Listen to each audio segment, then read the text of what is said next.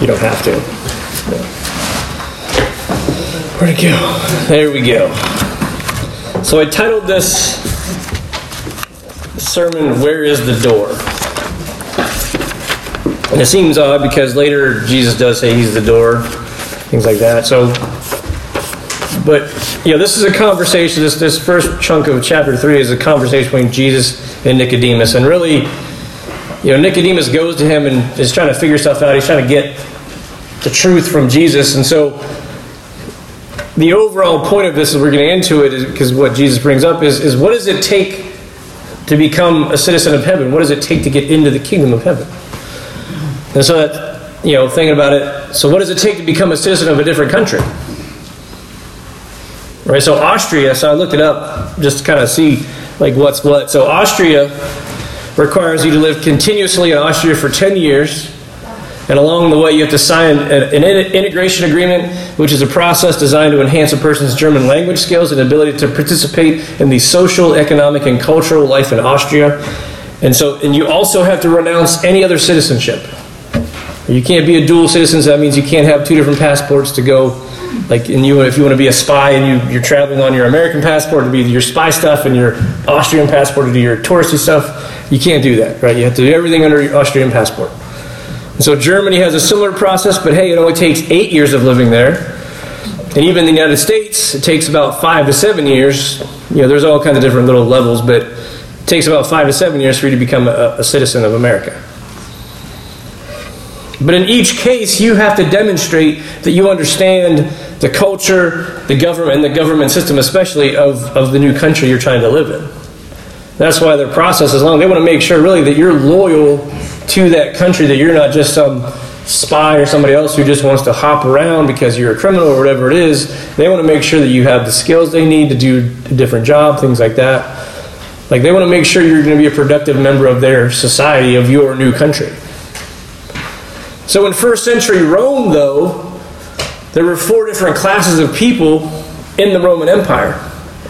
So you, has, you had full citizens of Rome, which are called cives or cives, and you had Latins, which were non citizens, and the Peregrini, and you had, and they were slaves. Right, so you kind of had these four levels. You had basically from full on citizenship to you know slaves, just people who got captured you know in, during their conquests as they as they went out all the way from you know Italy all the way through Europe all, all the way to you know they went all the way to Scotland after this for during the first century they're going into England at this point. By the time John is writing this, they're all the way up into you know almost Scotland, and all the way over you know Egypt, all this other stuff.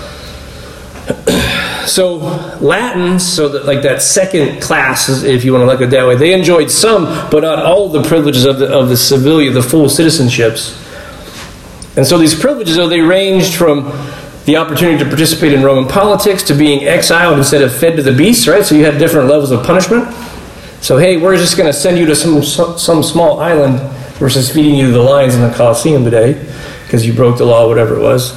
Um, and so, the way to illustrate this is what the, the website I pulled this from as I was getting this information. It says, perhaps nothing illustrates the advantage better than the different fates of the apostles. Right? So, Paul, who was a Roman citizen, right? Because he brings it up a couple times in Acts, especially when he gets arrested, and you see them, he, they let him go like immediately.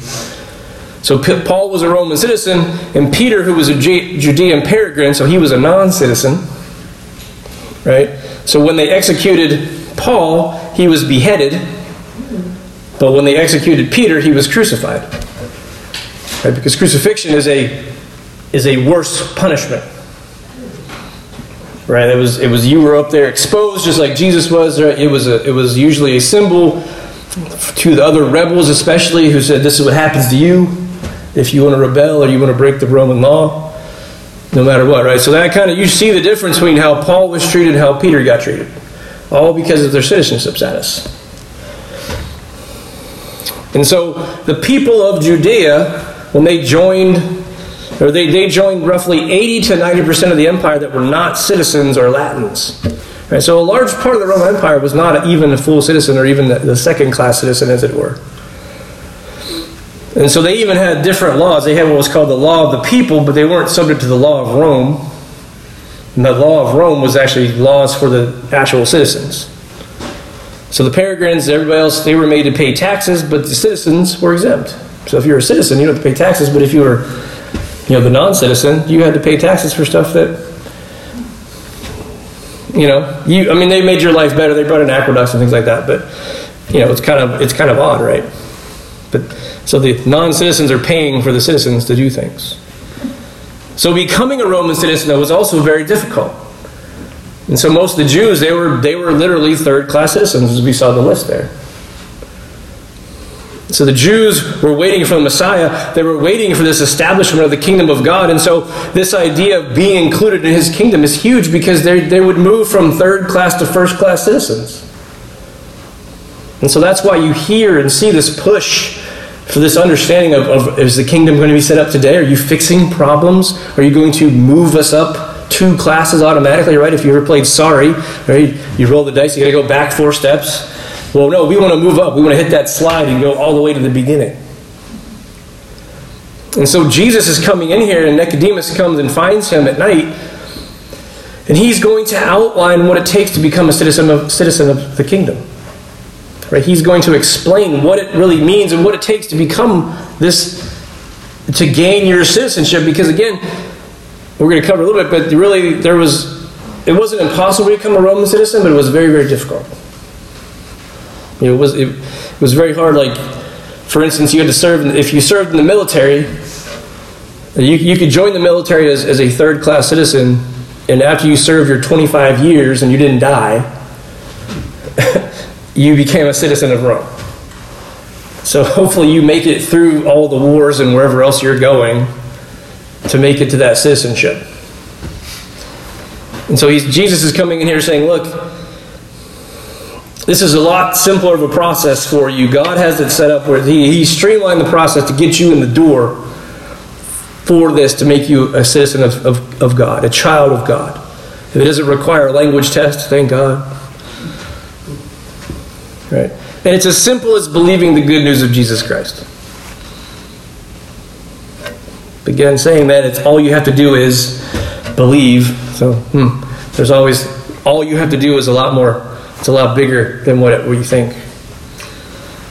But there are a lot of theological stones in here we got to unpack and uh, undo here in chapter three. So, so we're going to break it up, like I said earlier. So again, this this is a conversation between Jesus and Nicodemus and we're going to see what, what he's looking for because Nicodemus wants to know what's going on. He wants to understand.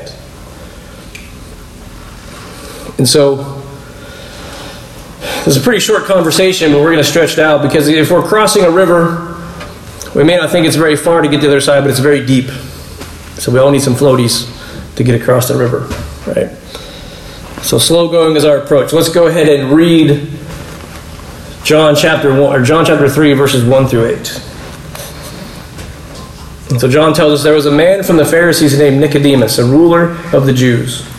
This man came to him at night and said, Rabbi, we know that you are a teacher who has come from God, for no one could perform these signs you do unless God were with him. Jesus replied, Truly I tell you, unless someone is born again, he cannot see the kingdom of God. Nicodemus replies, How can anyone be born when he is old? Right? This doesn't make sense. Nicodemus asked him, Can he enter his mother's womb a second time and be born? Jesus answered, Truly I tell you, unless someone is born of water and the Spirit, he cannot enter the kingdom of God. Whatever is born of the flesh is flesh, and whatever is born of the Spirit is spirit. Do not be amazed that I told you that you must be born again. The wind blows where it pleases, and you hear its sound, but you don't know where it comes from or where it is going. So it is with everyone born of the Spirit. Right, we're to stop there, right, because it's sort of a break. So we'll probably end up covering a little bit of uh, verse 8 next week a little bit. But we see this conversation, and, and he and Jesus kind of drops some bombs on Nicodemus here. He's like, what? This doesn't make sense. So here's the main idea.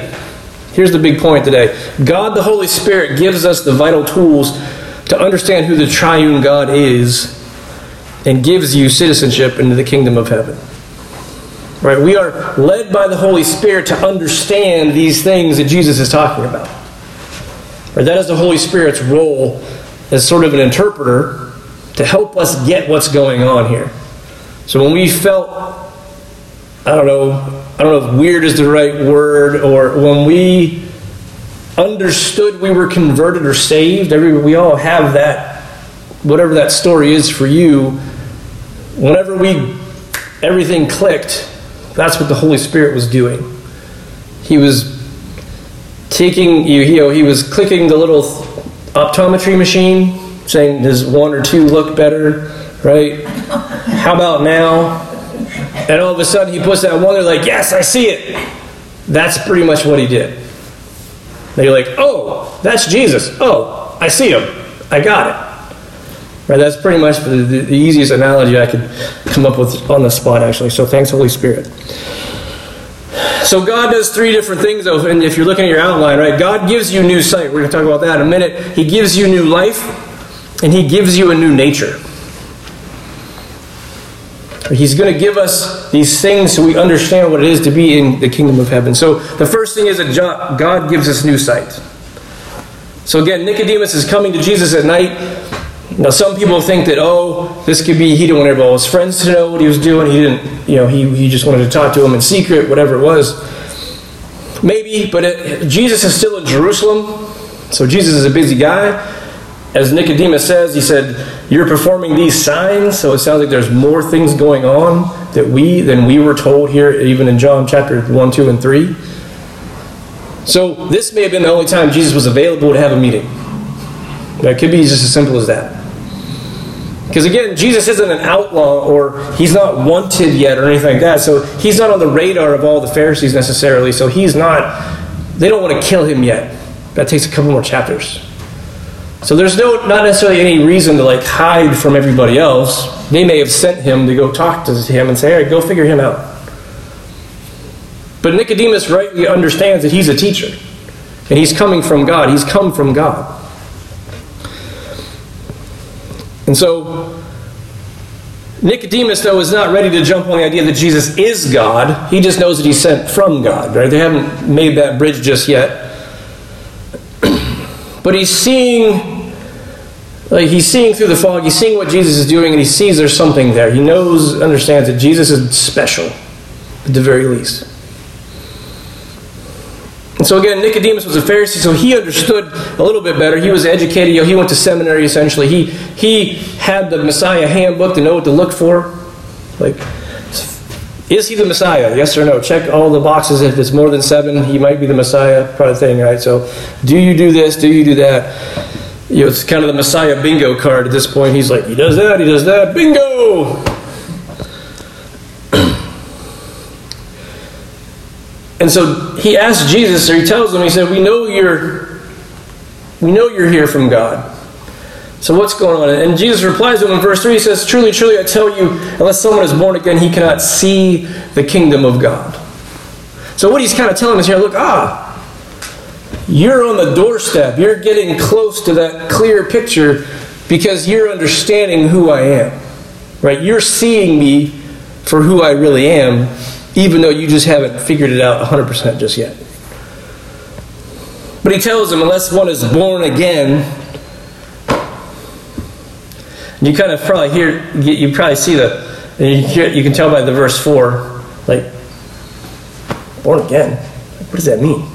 Like, how is that even possible? Because again, kind of like we talked about on, on Thursday night, a lot of times we read things or we hear things, we see things, we see that on the on a natural, normal level.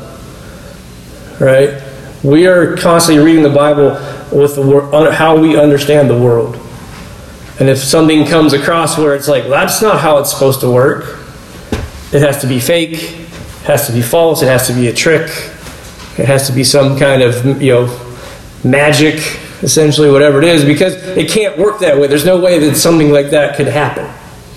Just like being raised from the dead. No way somebody could be raised from the dead. So they must have stole his body.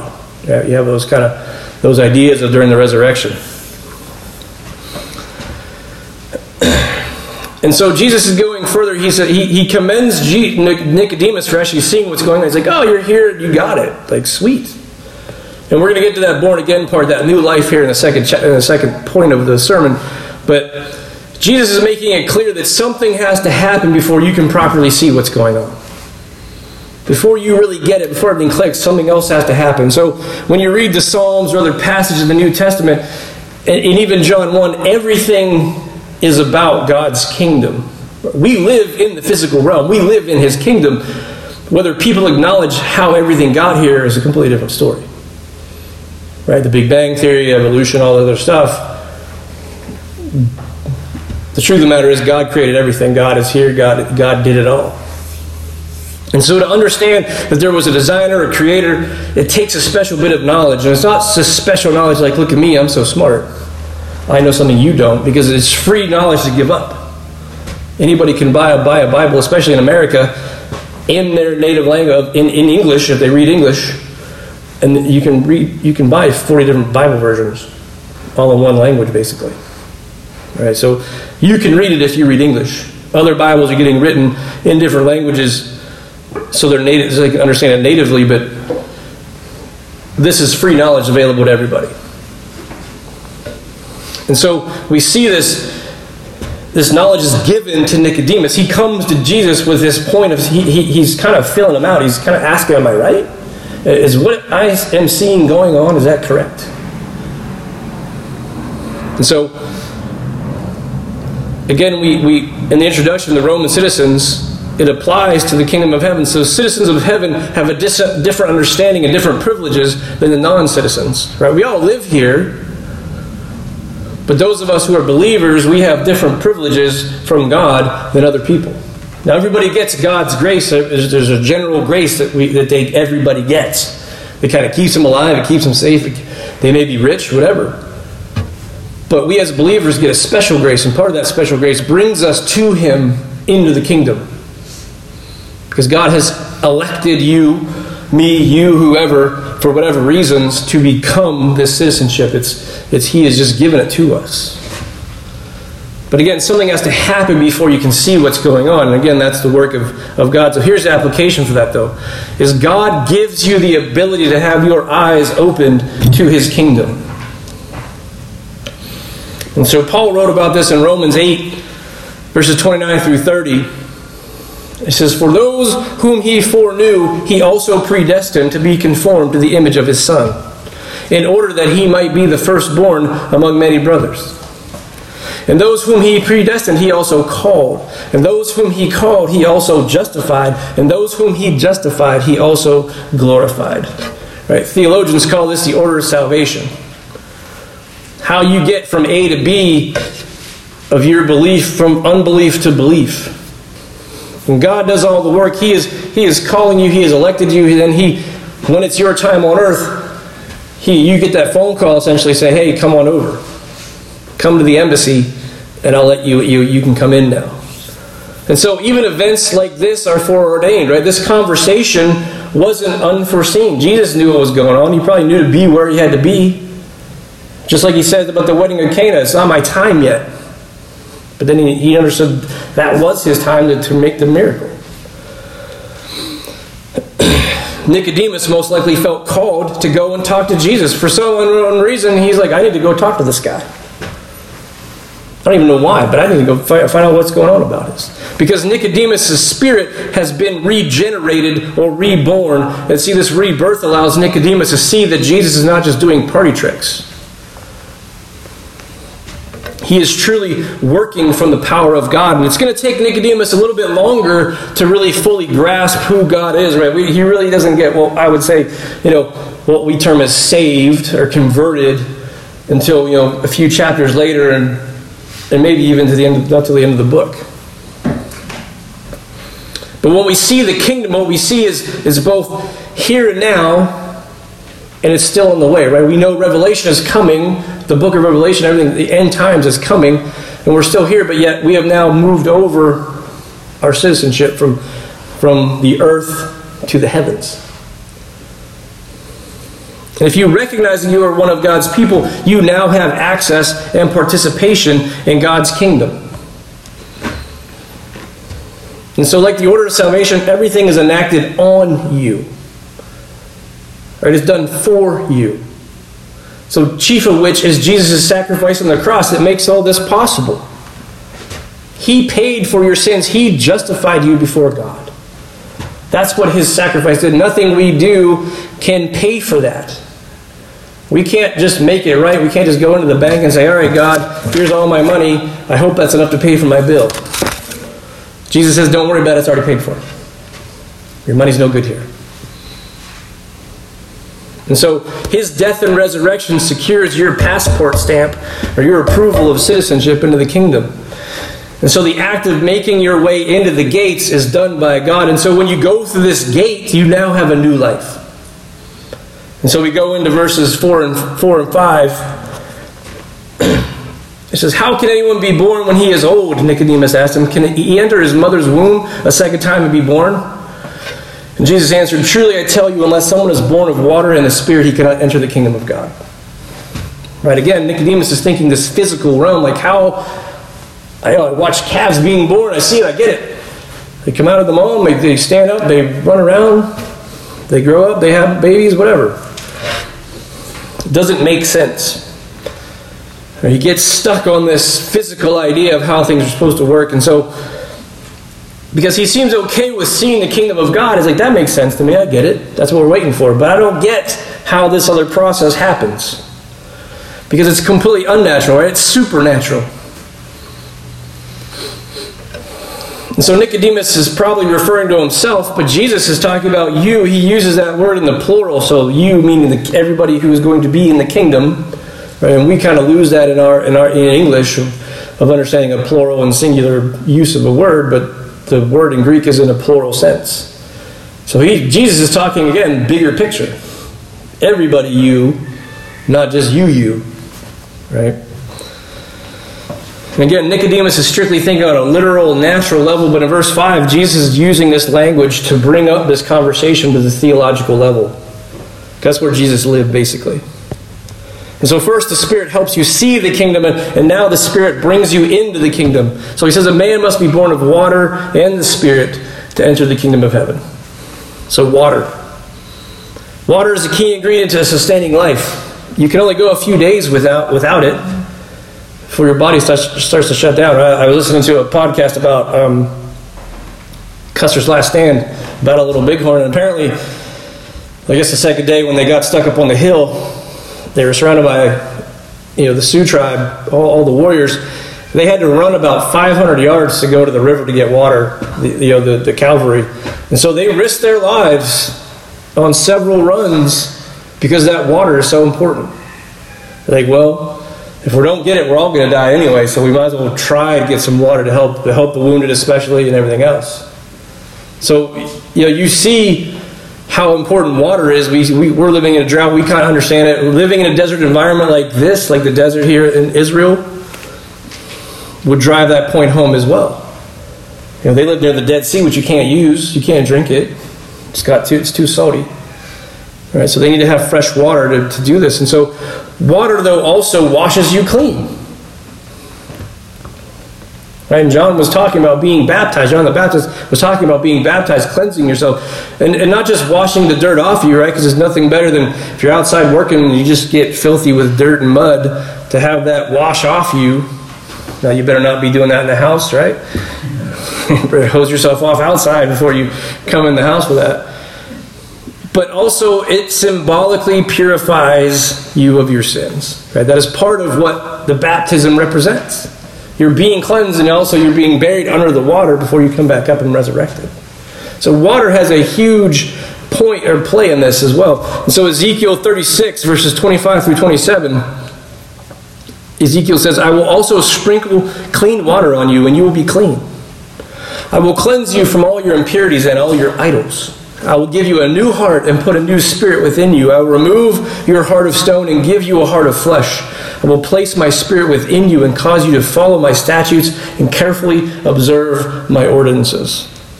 Sounds a very New Testament If you weren't really paying attention to where it came from, it sounds like, oh, that must be a New Testament passage.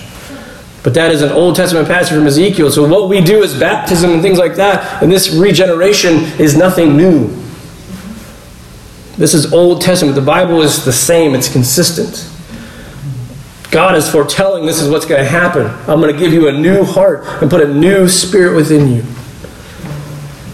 So when people say, "Oh, it's it's nowhere near the Spirit's not in in the Old Testament," well, there He is. Your regeneration, your new heart, all this stuff is all there. And so there's a whole ritual with water that surrounds in, in John 7 and 8 that we'll get to about the coming Messiah with water. We'll, we'll get to that when we get there. But there's foreshadowing and forth things that are forthcoming here that we see. And so the Spirit is the second part of entrance into the kingdom. So the Spirit awakens us to our sinful nature. He exposes our sins and He opens our eyes to the things of God and shows us how far we are from Him. Right? If you've ever been kind of tired or something like that, or you can't really see, or you're looking across somewhere, like, where's everybody at? And all of a sudden you realize that you are way far from anybody else or any, any civilization. You're like, oh, I need to get walking. I'm very far. I need to move that way. And that's really what it does is say you look at, oh, God's over there and I'm over here. I need to go there. Right? And the Holy Spirit says, yes, He drives you and pushes us. You need to go over there to Him. You, need to, you can't live over here in this old country. You need to go to your new country. And so he also does something else. The Holy Spirit shows us the cross and he leads us to where Jesus is standing. Jesus is standing there beckoning to us to come to him. As we get closer, we hear that Jesus is saying that you are forgiven, my child. If you accept me, you, if you believe in me, you are forgiven from your sins. And that's part of it is you to acknowledge that. And he shows us the adoption paperwork that says, yes, here you go. You are a new citizen in heaven, and you now have a new family with God. And so Paul tells Titus, he in, in Titus chapter 3, verse 5, he says, He saved us. So Jesus, right? Jesus saved us, not by works of righteousness that we had done, but according to his mercy through the washing of regeneration and renewal by the Holy Spirit. Right, through the washing and the regeneration of, our, of the Holy Spirit. And so, this idea of newness, of belonging, tells us that we have a new nature. We're no longer from this old country. We're no longer citizens of our, our, our, old place, right? Just like Austria, like, look, if you're coming over here, you need to renounce your citizenship of wherever you're from. And that's really what we need to do as well. You renounce your old self. Like, I don't want to be him. I'm not him. I'm not from there. I am living over here now. Because John's whole point of writing this is that he wants to tell people who Jesus is. But partly, what he's also doing, and all the other New Testament writers are also doing, is they are explaining to the new Christians and more accurately, the new citizenship, they're having citizenship classes basically, so everybody can understand what it means to become a Christian, whatever, whatever it means to be here in this world now, into the kingdom of God, right? So they're, they're educating people and bringing them in, just like it would take a citizenship test essentially to say, all right, what does this mean? How do we run our government? How do we do this in church? How do we do that? We do the same thing here at church. If you want to become a member of the church, you go through a membership class, make sure you know you kind of know what's what, how we run things as, as, as Red Oaks Baptist Church, as, as Southern Baptists. So everybody's on board, and we're not just, well, I didn't know you guys did that. You know, I didn't like an old bait and switch or something like that, right? We, we don't want to do that. Everything's up front. This is how we run the church. This is what we do. This is what we believe. And so we go into this new nature. So verses 6 through 8, this last part. Jesus says, Whatever is born of the flesh is flesh, and whatever is born of the Spirit is spirit. Do not be amazed that I told you that you must be born again. The wind blows where it pleases, and you hear its sound. But you don't know where it comes from, for where it is, where it's going. So it is with everyone born of the Spirit.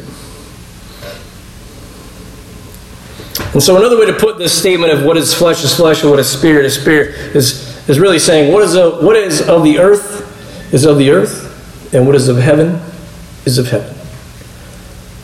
Right? The world is going to world. They're going to do what they want to do, and you need to not do that in most cases. You need to act according to what God says in His precepts. So Paul touches on this in Romans 6. So there's a lot of it but it's the like the first 14 verses of, of, of chapter 6. So he says, Paul says, For we know that our old self was crucified with him so that the body ruled by sin might be rendered powerless, so that we may no longer be enslaved to sin. Now listen, number seven is important. Since a person who has died is free from sin. Now, if we died with Christ, we believe also that we live with him. Because we know that Christ, having been raised from the dead, will not die again, and death no longer rules over him. For the death he died, he died to sin once for all time, but the life he lives, he lives to God. So you too consider yourselves dead to sin and alive to God in Christ Jesus. There's a whole bunch of sermons on that. But we won't do that today. But, but really, you can just read this over and over again. Since a person, verse 7, since a person who has died is freed from sin, you don't have to keep sinning.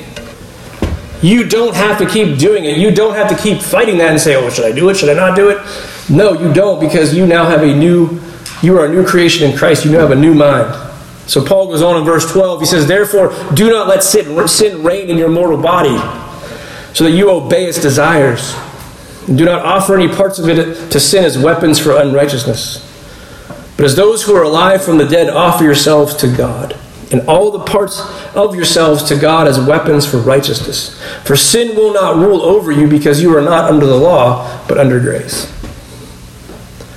We are no longer slaves to sin or to the flesh. We don't have to live that way. We don't have to give in to our desires because the relief we get from sinning, that joy or that happiness, I'll say, we get from sinning, it's very temporary. Right? What is it? What is it? A, a moment on the lip, a second on the lips, and a lifetime on the hips.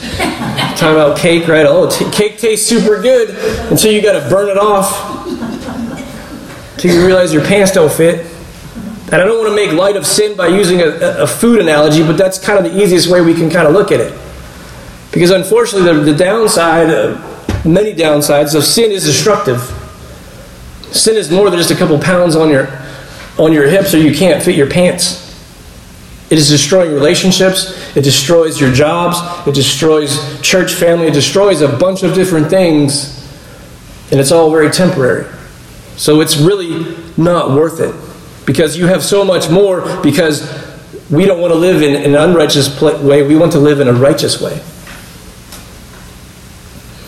Because the problem with sin, especially, is it may make us happy for a second, then we feel super guilty because we know, because the Holy Spirit's convicting us, that we feel guilty because we sinned. So we have two choices. You either sin again and make your pain go away, or you repent. You have to say, I'm sorry. And a lot of times that's very difficult. So I'm just going to keep doing it again, and all of a sudden, you're spiraling down.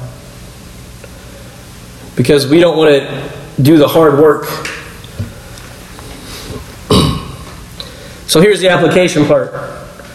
You are not the same person that you were BC, right, before Christ. So you are not the same person that you were before Christ. And so in history, we measure time by BC. There's two different eras, right? BC, before Christ, and Anno Domini, which is the year of our Lord. So anytime after Christ's birth, it doesn't mean after death, by the way. As a kid, I thought that because it made sense, but that is not the case. It means the year of our Lord. So in your life, in your new life, you have the same thing. You have a time period that before that you were before Christ. Before you knew who he was, before you understood the gospel, before you accepted it, before the Holy Spirit got a hold of you and helped you see everything, you were living your life as a sinful person, a fallen person. And hopefully that's a very short period of time, but sometimes it's very long.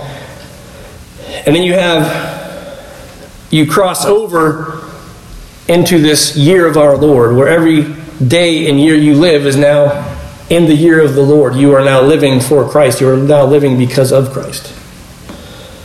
Right? Once you cross over, your rebirth starts over. That clock starts ticking from zero to whatever. So you could have a Christian birthday essentially where I got saved here, so I am, you know, 20 something years old as a Christian.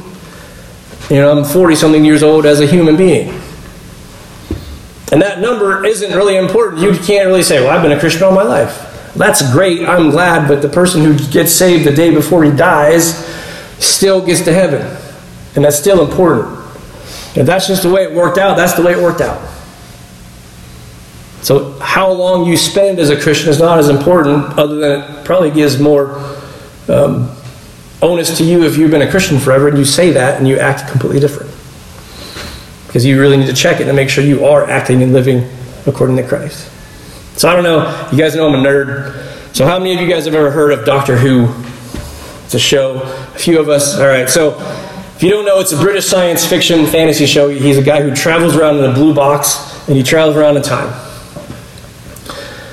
It's called, he's called a Time Lord. And so every so often, though, he regenerates.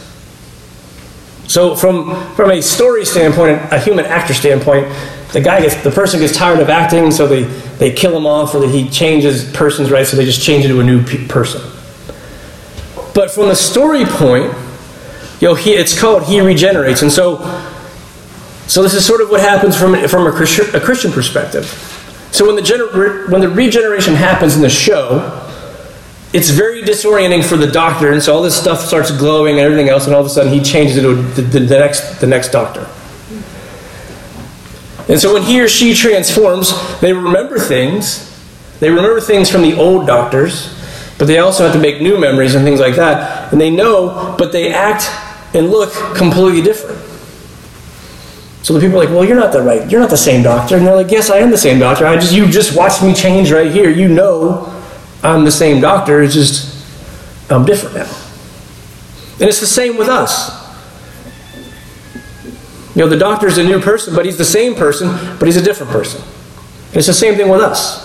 Physically, we are the same. Unfortunately, we don't get to change into a different person. Oh, you must have become saved because I, you're now a different person. You know, it would be nice if it worked that way. That people could actually tell, like, oh, you are saved. Okay. But we know when we get regenerated, we have different thoughts. We should have different actions. We should have better God minded thoughts and God oriented actions. And so Paul tells the Philippian church, chapter 3, verse 12, verses 12 through 14 says, Not that I have already reached the goal or I'm already perfect.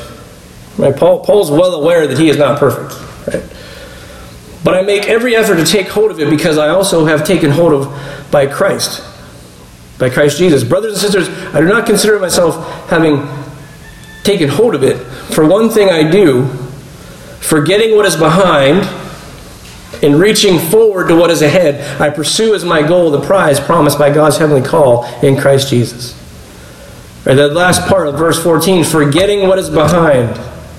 So stop feeling guilty because you used to be a certain way. Because it should be, I'm not that way now. Right? I used to, yes, I used to do whatever.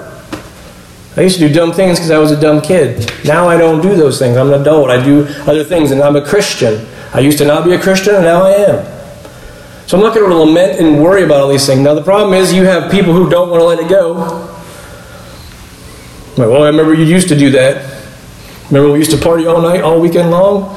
You, know, you get hammered and you, you know, all the other stuff, whatever it is, right? It's like, oh, yeah, well, that's not me anymore. Oh, sure, you sure? Come on. You don't change. Yes, I did change. I have changed. I don't do those anymore. And whatever those used tos are, that's what we need to forget. And Paul goes on in Philippians chapter 3, he says, Therefore, let all of us who are mature think this way. If you think differently about anything, God will reveal this to you also. In any case, we should live up to whatever truth we have attained. Join me in join in imitating me, brothers and sisters, and pay, pay careful attention to those who live according to the example you have in us. For I have often told you, now I'll say it again with tears, that many live as enemies of the cross of Christ. Their end is destruction, their God is their stomach, their glory is in their shame, and they are focused on earthly things. Right? The flesh is the flesh.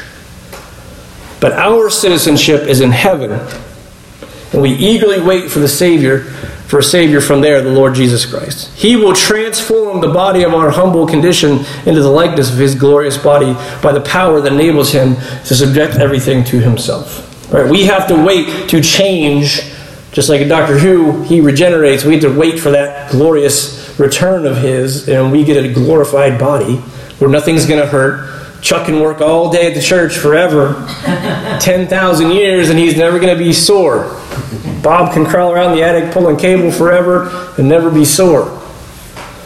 I can get out of bed and not be sore. It's great. Can't wait. Right? But we need to rejoice in the fact that you are a citizen of God's kingdom. You can rejoice that you have a new life in Him. You can rejoice that no one can take it away from you. And you can rejoice because you can tell others about God. And you can pass that joy along. So, the author of a, of a writing called The Shepherd of Hermas, it's, it's a, you know, considered to be a church father, so early, early Christianity. Um, some other stuff got written. So one, one book is called The Shepherd of Hermas, and, and he wrote a bunch of parables as you're teaching people. He said, For if you wish to enter into any city, that city is walled all around and has one gate only. Can you enter into the city except through the gate which it has? Why, how, sir, say I, is it possible otherwise, right? How? Of course I had to go through the one door, right? We, we have multiple doors in the church, and it's kind of confusing to people unless you know which door to have, right? But look, there's only one door. And so the, this, this, between a, two people talking, he says, If then you cannot enter into a city except through the gate itself, even so, he said, said he, a man cannot enter into the kingdom of God except by the name of his son that is beloved by him. So the question of the sermon is where is the door? The answer is God, is Jesus. Jesus is the door. If you want to find the door to heaven, you have to find Jesus and give him your life and your soul. That is the key. That's what unlocks it. so that you can be remade by God the Holy Spirit and live in his glory and light for the rest of your days. That is the whole point. That is why we teach the gospel, and that's what you know Jesus is working towards here with John three sixteen, and that because that is the whole point of the Bible, to point Jesus to point people to Jesus to bring them into heaven, so we can all show them the door, and that's even if you have to wait in line, a way a way better line to wait in than Disneyland. Right. So as we as we go out this week, are you standing at the right door to get in, or are you just standing on one of the false doors? Or do you think you're at the right door? You know, are you in all the way, or is, you know, can we improve upon our new lives that we have and our new citizenship? Right, so as we sing our last few songs, as we go out this week, right, think about that this week, how we can do that, and how we can point others to the door as well.